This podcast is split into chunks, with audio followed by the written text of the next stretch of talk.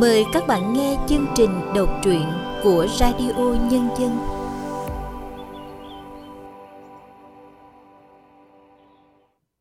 Xin chào các bạn đang đến với chương trình đọc truyện của Radio Nhân dân. Ngày hôm nay, chúng tôi xin được giới thiệu truyện ngắn Sương Hồng của tác giả Lê Minh Khuê qua sự thể hiện của Ánh Nguyệt.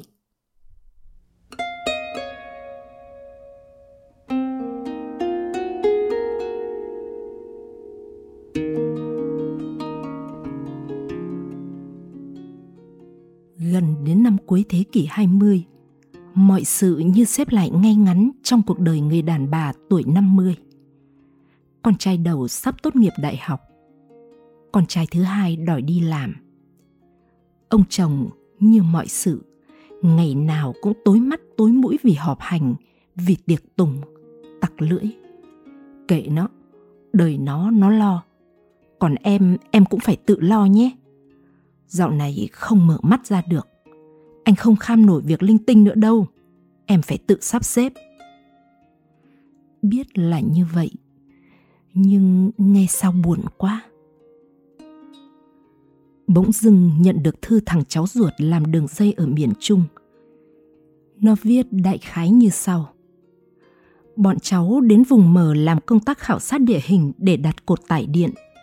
Mưa rồi lũ như điên bọn cháu được mời vào trú mưa tại một ngôi nhà không to không nhỏ. Bà chủ ở nhà. Trò chuyện lan man từ tham nhũng đến giàu nghèo, rồi cuối cùng có cả chuyện chiến tranh. Bà gặp ông ấy sau một trận đánh, trong một lán dã chiến quân y, ruổi bay tưng bừng nghẹt thở quanh vết thương của ông ấy. Bà là y tá, bà dùng cái màn mới được phát trùm lên ông ấy che lũ ruồi say máu. Có lẽ tình yêu đến từ lúc ông ấy mở mắt trông thấy cái màn. Cảm ơn em. Bà ấy kể rồi mắt rơm rớm.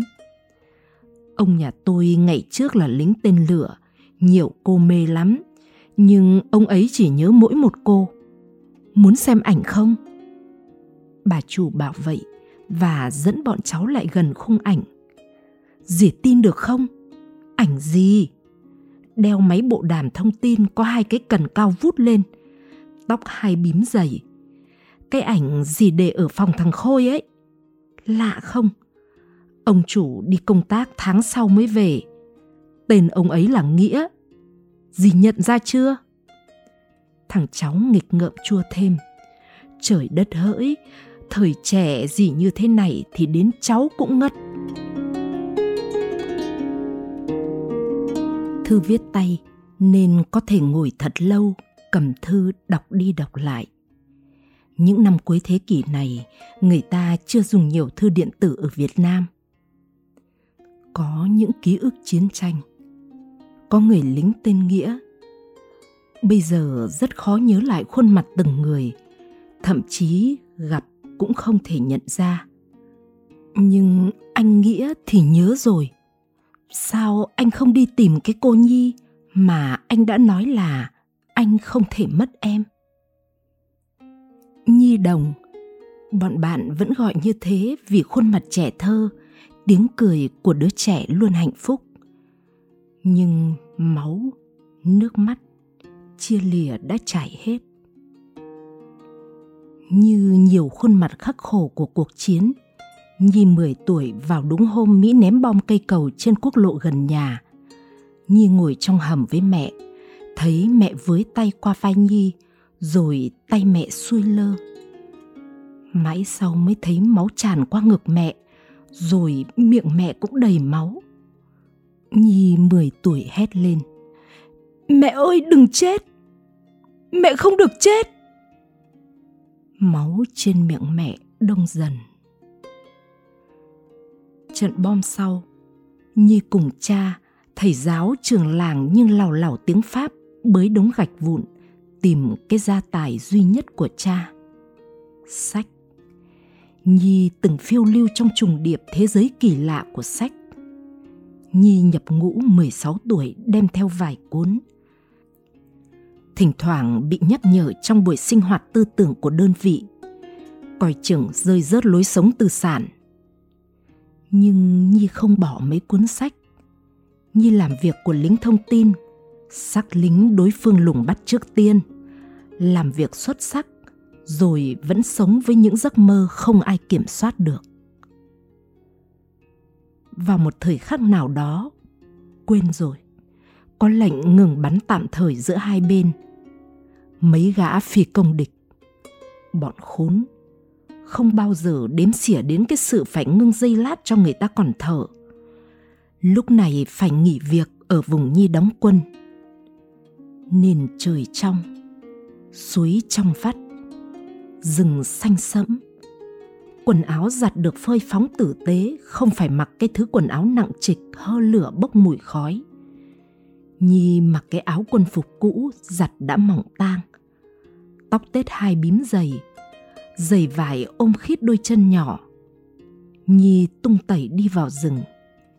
Chủ nhật mang theo cuốn sách, một mẩu lương khô. Nhi ngồi tựa lưng vào gốc cây to, đọc sách của một người Mỹ kể chuyện đi phá cầu cùng du kích, rồi yêu đương với một cô du kích trong cuộc nội chiến ở Tây Ban Nha. Nhi ám ảnh cái mùi cỏ dập nát dưới lưng cô gái. Không hiểu lắm cái cách ông ta dùng từ dồn dập, nhắc đi nhắc lại, rồi nói tới gai cỏ đâm vào cánh tay.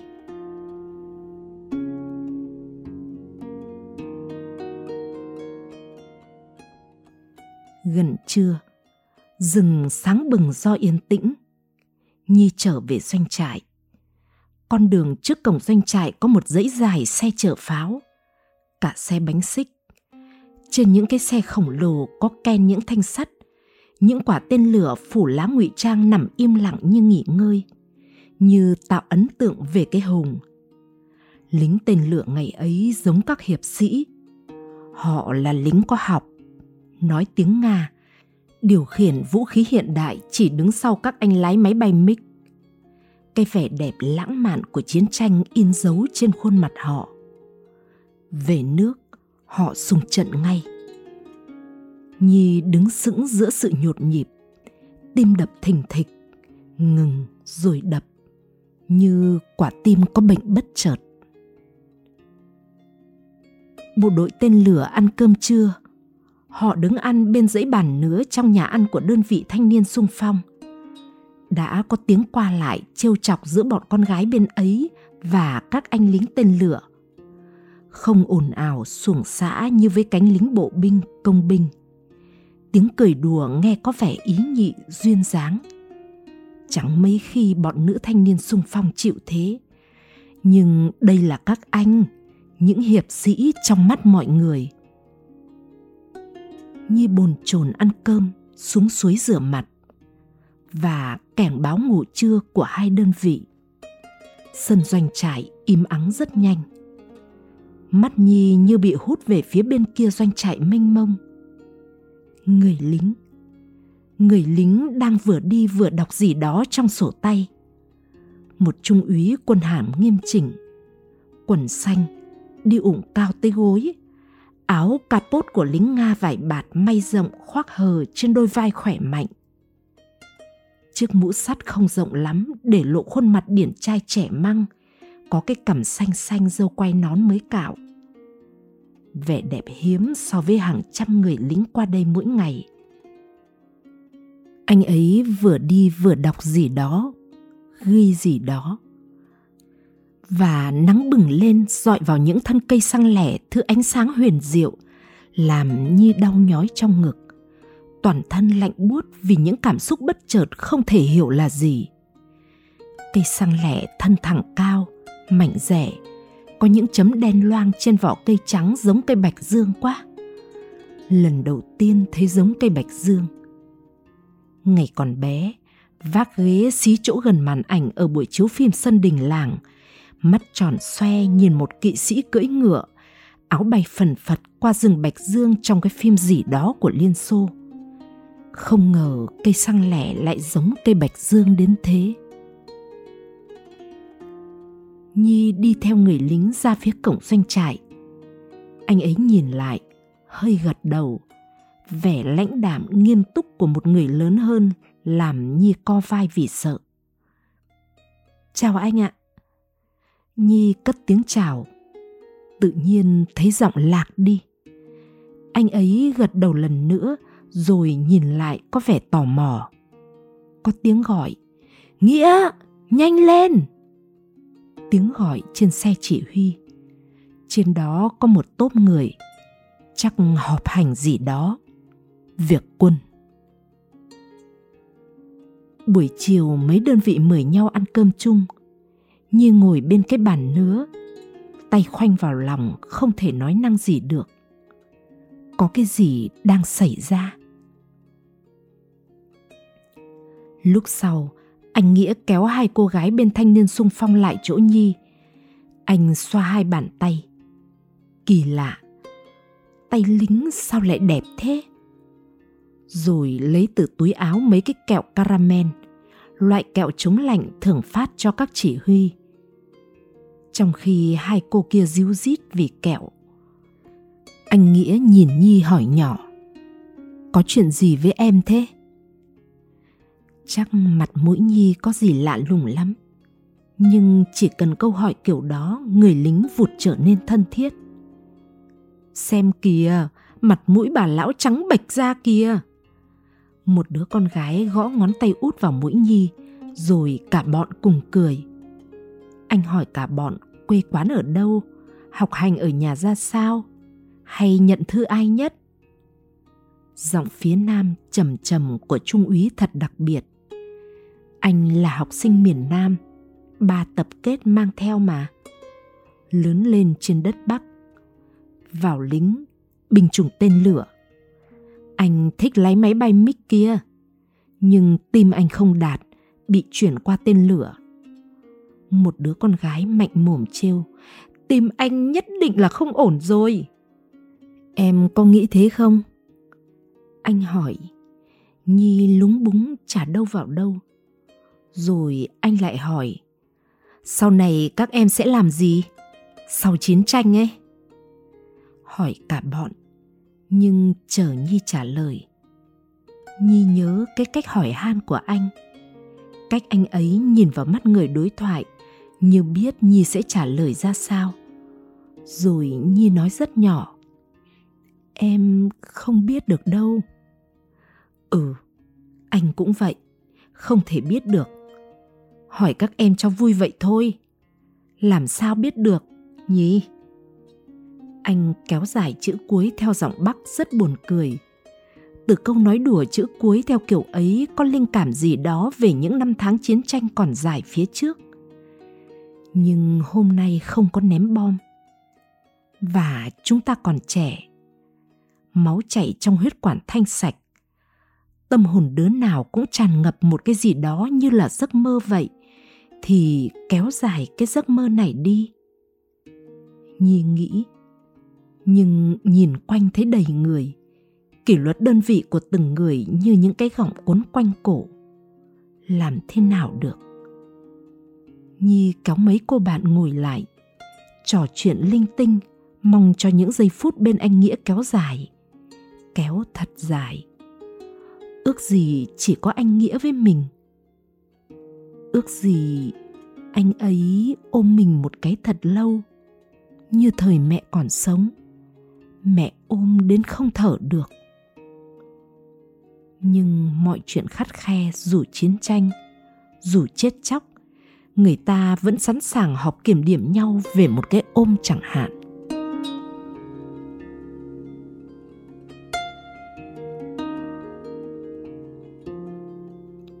Suốt đêm rừng ngừng bắn im ắng. Bộ đội ngủ say. Vài người lính gác đêm của đơn vị thanh niên sung phong thể thao trao đổi. Mùi thuốc lá của họ phảng phất trong không khí. Nhi đoán được cả mùi thuốc, đoán được cả tiếng giày xào xạo trên lá khô. Gần sáng thì thiếp đi. Thiếp ngủ sâu đến nỗi không nghe tiếng xe xích không nghe tiếng đoàn xe đơn vị tên lửa đang nổ máy nghe được thì cái xe đầu đã đi không còn thấy anh nghĩa đâu nữa Nhi chạy như phát cuồng ra phía con đường chính. Chiếc xe xích sau cùng cũng chuyển bánh. Chân không kịp sọ giày, Nhi bước lên những làn bánh xích chiếc xe vừa tạo ra. Bước và bước, không còn kịp làm gì nữa. Không có cả hòm thư của anh Nghĩa. Hết tất cả rồi. Đứng ở cuối sân doanh trại, gục đầu vào cây xăng lẻ, Nhi ôm chặt hai cánh tay quanh ngực. Người ta đã từng viết tim bị xé rách. Tim Nhi cũng vậy. Có ai xé ra từng mảnh. Cái đau có thực. Đau nhói như có gì xuyên thấu. Đau chảy nước mắt. Như bị thương. Trạng thái đó kéo lúc lâu. Giờ này nếu anh Nghĩa quay lại, Nhi sẽ ôm lấy anh Ôm chặt, Không sợ gì nữa Nhi nức nở, Thổn thức, Rồi vội im bặt khi có hai người gác ca sáng đi từ ngoài đường vào Cả hai háo hức bình luận về mấy cái xe xích, Không nhìn thấy Nhi không còn thổn thức Nhưng nước mắt chưa thể ngừng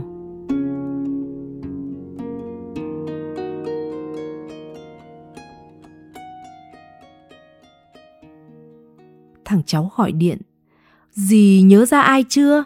Ông Nghĩa ấy. Nhớ ra rồi, người quen từ thời chiến tranh. Nhi cố nói, giọng lãnh đạm.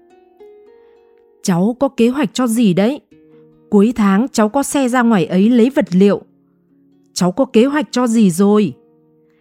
Nó cười hi hí trong điện thoại. Không cho Nhi kịp hỏi cái kế hoạch của nó. chiến tranh vẫn chưa có dấu chấm.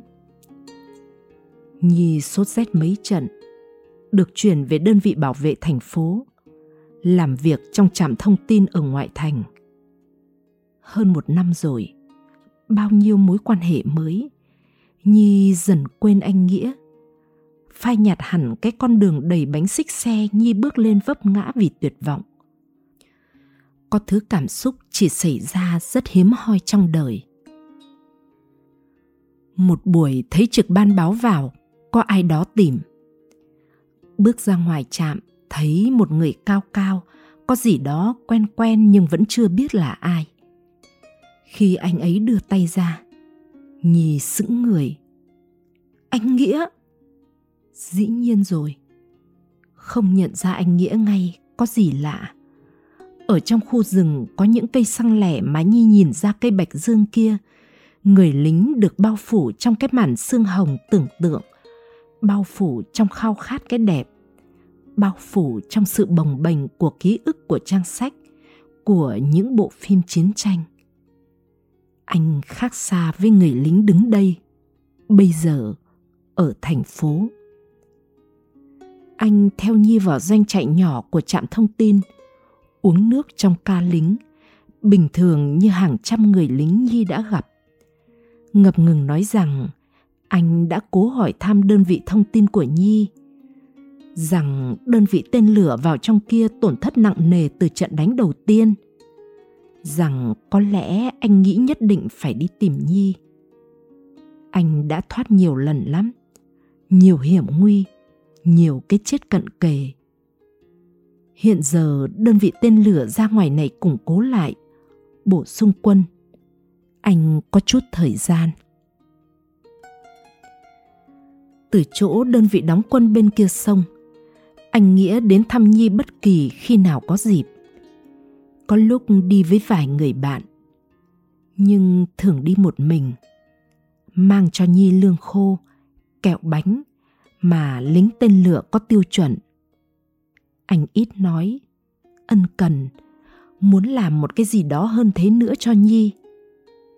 Cả hai đều là lính, nhưng cũng là một chàng trai một cô gái giữa cuộc chiến còn kéo dài tình cảm chiều mến tăng dần trong nhi sau mỗi lần anh nghĩa tới thăm lúc nào anh cũng rất vội muốn nói cái gì đó mà chưa nói được rồi một hôm anh nghĩa đến ngồi hơi lâu trong căn phòng của bốn cô lính thông tin. Được nghỉ, mọi người đều ý tứ đi chơi bên ngoài. Anh loay hoay sửa cái đèn bàn nhỏ Nhi dùng đọc sách. Anh bảo, sau này em ra quân đi. Khi hết đánh nhau ấy, vào làm trong nhà máy quốc phòng anh sẽ về. Sẽ lo cho em cuộc sống tử tế. Em cứ tin là mọi sự sẽ yên ổn. Anh không để em phải khổ đâu. Anh sắp trở lại chiến trường. Đơn vị có lệnh rồi. Anh vừa được thăng quân hàm. Có ít tiền này, cầm đi cho anh yên tâm. Cầm đi em. Nào. Giọng nói run rẩy không có một từ yêu đương. Nhưng cử chỉ này thì phải hiểu thế nào đây? Anh cầm theo cái ảnh chụp nhi mang máy truyền tin. Bảo nhi em chỉ cần ký một chữ vào cho anh. Anh để vào túi ngực như lá bùa anh nói rồi choàng tay qua nhi. Ôm siết thật chặt. Nhi nói ngây ngô trong cái ôm chặt. Anh đừng chết đấy nhé. Đừng lo, anh phải về chứ. Để em một mình sao được. Hôm đó là ngày rất đẹp. Thiên nhiên phớt lờ chiến tranh. Nắng vàng, mùa thu. Như hôm ở trong rừng nắng cũng vàng óng để những cây bạch dương thẳng vút lên. Từ đó đến hết chiến tranh, như không gặp anh nghĩa, chỉ có vài bức thư sau khi chia tay. Anh biến vào cuộc chiến tranh như biến vào hư không. Có lúc như quên tên anh, quên cả khuôn mặt anh. Nhưng không thể nào quên chàng trung úy trẻ tuổi đi trong rừng sang lẻ người có mấy tiếng đồng hồ đã làm con người nhi sáng bừng cái ánh sáng lãng mạn của cả cuộc đời không mấy khi Nhi nhớ cái người lính đến thăm Nhi ở trạm thông tin ven thành phố. Như hai con người khác nhau, dù có cái ôm siết chặt để nhận ra cảm xúc lạ lùng từ người đàn ông, dù có những săn sóc, ân cần.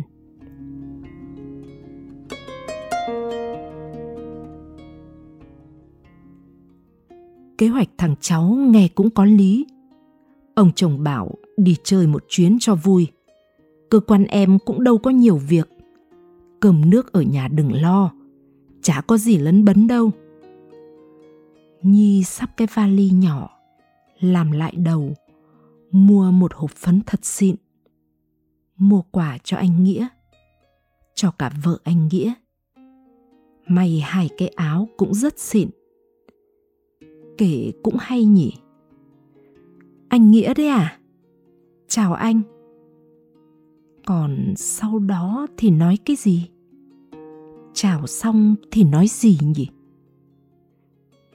Nhi đi làm về thường dạo bộ dọc con hồ, nhìn ngắm, lắng nghe cái sức sống hừng hực, tham lam, tranh thủ thời gian, chen lấn, cạnh tranh của tất cả mọi người nhi cũng kiếm tiền, cũng cạnh tranh, chen lấn, cũng tham lam. Lại ngạc nhiên tại sao cái buổi ở rừng ấy trở nên rõ nét thế? Bắt tim mình lần mò trở lại nhịp đập bất thường của buổi sáng khi xe kéo pháo đi xa. Ban đêm, thằng cháu hổ hởi trong điện thoại. Dì ơi, ngày mai bọn cháu xuất phát. Khi nào gần ra tới nơi cháu gọi điện cho dì? Cháu còn đi lo công việc của công ty phải hai ngày mới trở vào Dì sẵn sàng đấy nhé. Hay tuyệt đấy. Eng eng. Này, dì không đi nữa đâu. Sao ạ? À? Dịp này thuận tiện mà gì? Tháng sau lại mưa. Dì không gặp ông Nghĩa nữa. Đừng nói với ông ấy là dì ở đây. Ừ, sao thế ạ? À? Không sao đâu. Nhưng dì không đi nữa. Thằng cháu sốc, bỏ điện thoại xuống. Lát sau nó gọi lại. Phải có lý do chứ gì không có lý do gì đâu. Nhưng cứ để mọi chuyện thế, không có gì là khó hiểu với cháu cả. Chỉ biết là dì không thích đi nữa. Đừng đón gì nhớ đừng nói với ông nghĩa về gì nhi dở cái vali mang lại quần áo lên móc để vào tủ có cái sơ mi hiệu Giorgio Armani mua định làm quà cho anh Nghĩa. Nhi cho vào túi ni lông, cất sâu dưới lớp quần áo mùa đông. Còn mấy tháng nữa mới đến mùa đông. Lúc đó sẽ nghĩ về cái áo sơ mi.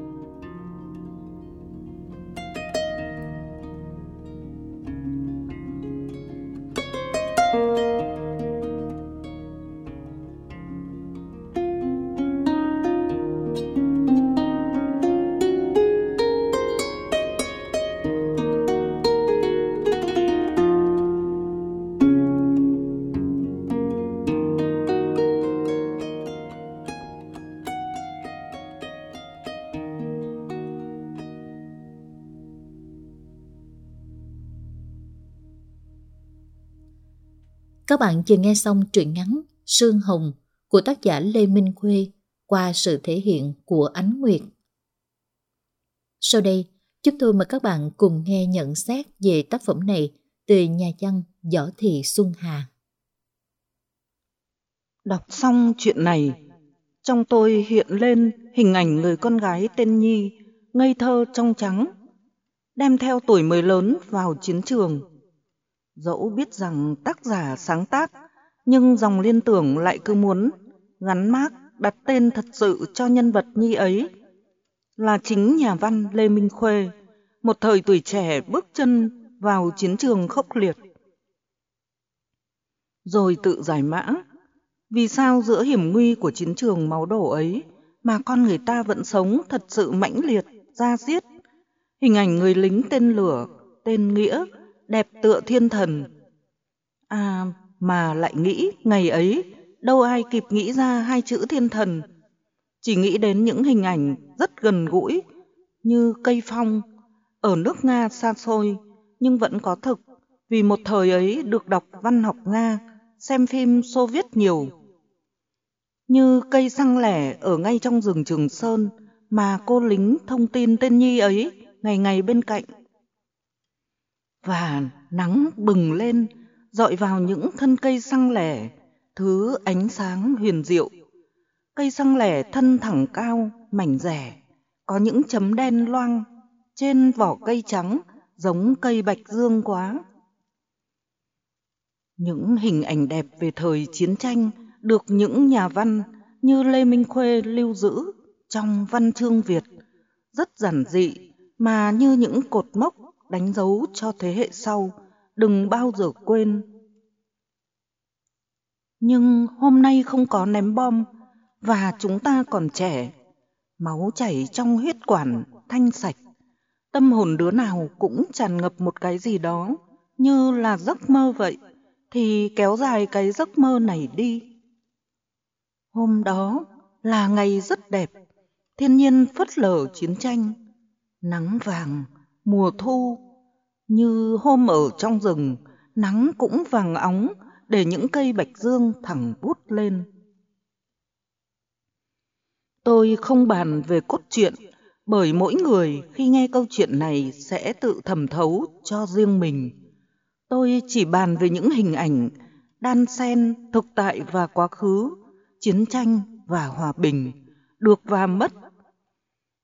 Cuối cùng trên hết là vẻ đẹp của cõi sống mà nhà văn Lê Minh Khuê đã dùng thủ pháp giản dị, tiết chế hàm xúc mà lột tả được hết những sức sống, những tâm hồn đã đi qua cuộc chiến, đã sống ở những giây phút thăng hoa kỳ diệu của tuổi trẻ.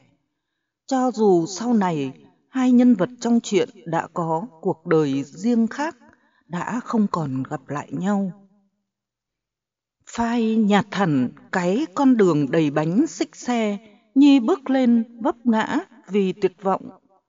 Có thứ cảm xúc chỉ xảy ra rất hiếm hoi trong đời. Chuyện Sương Hồng cũng vậy, là một cảm xúc thăng hoa của nhà văn, với thủ pháp kể, chân thực, giản dị. Các bạn thân mến, chương trình đọc truyện của Radio Nhân dân đến đây xin tạm dừng. Cảm ơn các bạn đã chú ý lắng nghe.